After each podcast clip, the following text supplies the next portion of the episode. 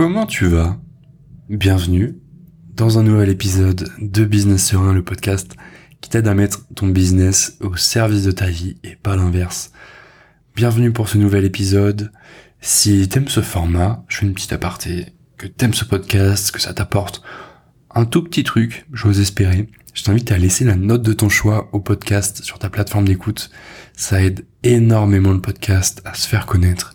Je te remercie par avance et on passe au sujet du jour.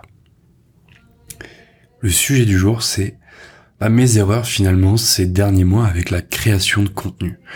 Pourquoi j'ai fait des erreurs, des choses que je considère comme des erreurs, c'est parce que j'ai voulu passer en fait de 0 à 200 km/h en termes de création de contenu, c'est-à-dire poster tous les jours, poster beaucoup, poster sur plein de plateformes différentes, parce que justement j'avais envie de partager ce que j'avais à partager, d'attirer aussi de nouveaux clients, on va pas se mentir, c'est le fin mot de l'histoire quand tu crées du contenu, d'avoir plus de visibilité et donc plus de clients. Le truc c'est que je me suis mis une pression de ouf, à vouloir en faire toujours plus, à vouloir essayer plein de trucs, un jour des reels, après des posts au format un peu Twitter, à faire du podcast, à faire voilà. Et aujourd'hui, on est dans un écosystème, notamment dans l'infoprenariat et sur Instagram, sur LinkedIn.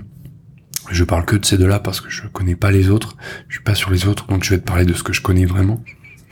On est dans un flot continu de contenu, en fait. Il y a tout le temps des contenus qui sortent, tout le temps il y a une course au contenu, et il faut savoir, en fait, je pense, savoir dire stop, ou du moins savoir ralentir.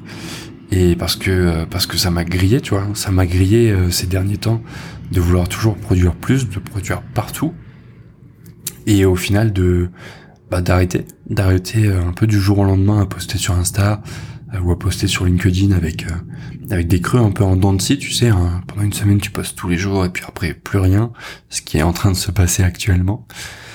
Et c'est peut-être quelque chose auquel tu vas être confronté. Moi je sais personnellement que je suis tombé là-dedans parce que j'ai commencé à créer du contenu, et au départ c'était très dur en fait de passer de 0 à 1, c'est-à-dire juste commencer. Donc du coup, une fois que j'avais commencé, j'ai voulu en faire un max, tu vois, parce que j'avais un peu dépassé cette peur du regard des gens. Une fois que j'ai mis mon ego de côté, tu vois, j'ai voulu en faire plus, beaucoup plus, peut-être par ego aussi, pour me dire, oh, je suis un mec qui produit beaucoup, qui produit énormément. Et ça m'a grillé. Et j'ai pas envie que ça t'arrive à toi aussi. Donc, petit retour d'expérience, si un jour tu te retrouves confronté à cette situation. Mais du coup, je me suis mis à chercher des solutions aussi. Que faire, quoi faire, comment le faire. Le premier truc en fait qui me vient à l'esprit, et c'est ça désormais que j'essaye de saupoudrer dans mon business, c'est-à-dire de mettre plus d'intention, de faire moins de volume, de me mettre moins de pression, de sortir moins de posts, moins de reels, moins d'articles sur LinkedIn, et vraiment de mettre plus d'intention avec chaque contenu pour que, certes, le rendu sur mes réseaux sociaux va être moins impressionnant sur le court terme, parce que j'aurai moins de contenu, mais c'est sur le long terme, ça va être du contenu qui sera beaucoup plus qualitatif, j'ose espérer, c'est le but, mais aussi que je pourrais faire beaucoup plus longtemps, c'est-à-dire sur beaucoup plus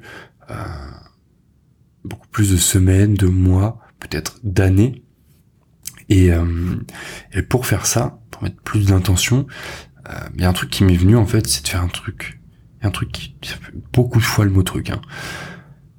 On ferme la parenthèse. Le truc qui m'est venu en fait, c'est de plutôt documenter, de beaucoup plus documenter en fait ce qui se passe, comme je le fais un petit peu ici dans le podcast, et toi aussi tu peux le faire si tu souhaites faire du contenu. Des fois on se dit que le contenu ça doit être quelque chose de nouveau, de révolutionnaire, de jamais vu ailleurs, alors que bien souvent quand on regarde passer les contenus qui sont proposés sur un feed d'actualité, que ce soit sur Insta, LinkedIn, partout, c'est pas des trucs révolutionnaires, c'est juste des gens qui ont mis leur avis sur un sujet que tout le monde connaît et qui justement apportent leur pierre à l'édifice. Et en parallèle de ça, ce qu'on peut faire, et ce que tu peux faire aussi si un jour tu veux faire du contenu, c'est tout simplement de faire de la documentation. Qu'est-ce qui se passe? C'est un superbe moyen pour créer du contenu. Qu'est-ce qui se passe actuellement dans mon business, dans mon quotidien, dans mes projets que je suis en train de mener? Bah, déjà, ça te fait une source de contenu beaucoup plus accessible, plutôt que d'aller chercher de nouvelles idées qui n'ont jamais été explorées encore, si c'est possible. Et puis, tu montres aussi aux gens ce que tu sais faire. En gros, là, typiquement dans ce podcast, quand je te parle de copywriting, marketing, de lancement de produits, parce que c'est ma spécialité, qu'est-ce que je fais? Bah, je te montre que je sais de quoi je parle. Ce qui fait que si un jour, un entrepreneur, ou même toi, ou une entrepreneur, arrive avec un besoin en termes de lancement de produits, peut-être de stratégie sur de l'emailing ou autre chose, si la personne pense à l'épisode qu'elle a écouté ou aux épisodes qu'elle a écoutés sur Business Serein, bah, il y a des chances qu'elle me contacte, Inch'Allah, pour justement qu'on voit ça ensemble, tu vois. Si ça peut coller entre nous déjà, à la base.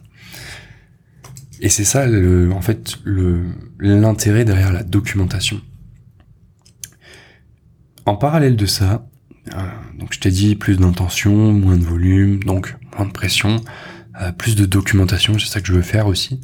Je veux faire plus d'humain surtout, parce qu'au début, dans mon activité, j'étais très content de travailler pour des gens à distance, de travailler sur des projets où justement j'avais les objectifs, les consignes, voilà, dans les grandes lignes. Et puis après, je pouvais un petit peu mener mon bateau comme je voulais tant qu'on arrivait à l'objectif. Là, j'ai envie de faire plus d'humains, c'est-à-dire faire plus d'événements, plus de rencontres, avoir plus de conversations avec des personnes qui sont dans l'entrepreneuriat, tu vois, dans tout cet univers-là qui finalement n'est pas un univers où je baigne naturellement. Et j'ai envie d'être plus au contact de ces personnes-là, de ces entrepreneurs, pour juste pour en apprendre davantage, pour aussi me sentir petit. Parce que je pense que c'est important de se sentir petit très régulièrement, de se sentir hors de sa zone de confort, tu vois. C'est un mot qui est très dénigré, zone de confort, utilisé un peu dans tous les contextes, à tort et à raison, je pense. Mais je pense que c'est un mot qui est aussi un repère, c'est-à-dire qu'est-ce qu'on met, et c'est très personnel, c'est très propre à chaque personne, qu'est-ce qu'on met en fait derrière zone de confort? Qu'est-ce que ça veut dire pour moi? Pas qu'est-ce que ça veut dire dans les contenus que je regarde, mais qu'est-ce que ça veut dire pour moi, tu vois. Et se sentir petit, pour moi, c'est hyper important parce que tu passes en fait d'un siège de connaisseur, de connoisseur, d'un siège d'expert à finalement limite un petit enfant, tu vois, sur les bancs de l'école qui a les yeux écarquillés devant son ou sa professeur qui est en train de lui faire un cours d'astronomie. Je sais, il n'y a pas de cours d'astronomie à l'école, mais un jour, peut-être, on espère. Donc tu vois, mettre plus d'humain, c'est aussi plus d'humain dans mon quotidien, plus d'échanges, plus de moments où je me sens petit, où j'apprends des trucs, finalement, parce que j'ai envie d'apprendre des trucs, j'ai envie de transmettre, mais j'ai aussi, de l'autre côté, envie d'apprendre des trucs, d'être challengé sur certaines de mes croyances, d'explorer de nouvelles pistes de réflexion, aussi hyper important pour avoir des idées, pour que ce soit des idées ensuite pour le business, mais aussi des idées de contenu, des idées de partenariat, de collaboration, de choses qui n'auraient peut-être jamais eu lieu si justement j'avais pas pris pendant quelques minutes, quelques heures, parfois quelques jours, si c'est des événements qui prennent plus de temps, qui s'ancrent dans des périodes plus longues, j'ai envie d'avoir ça, tu vois. Donc voilà, c'est plus un épisode perso, j'espère que ça te fera peut-être aider à mettre des mots sur des situations que tu rencontres, notamment vis-à-vis de la créa de contenu. Si c'est le cas, écoute, tant mieux, j'en suis très content.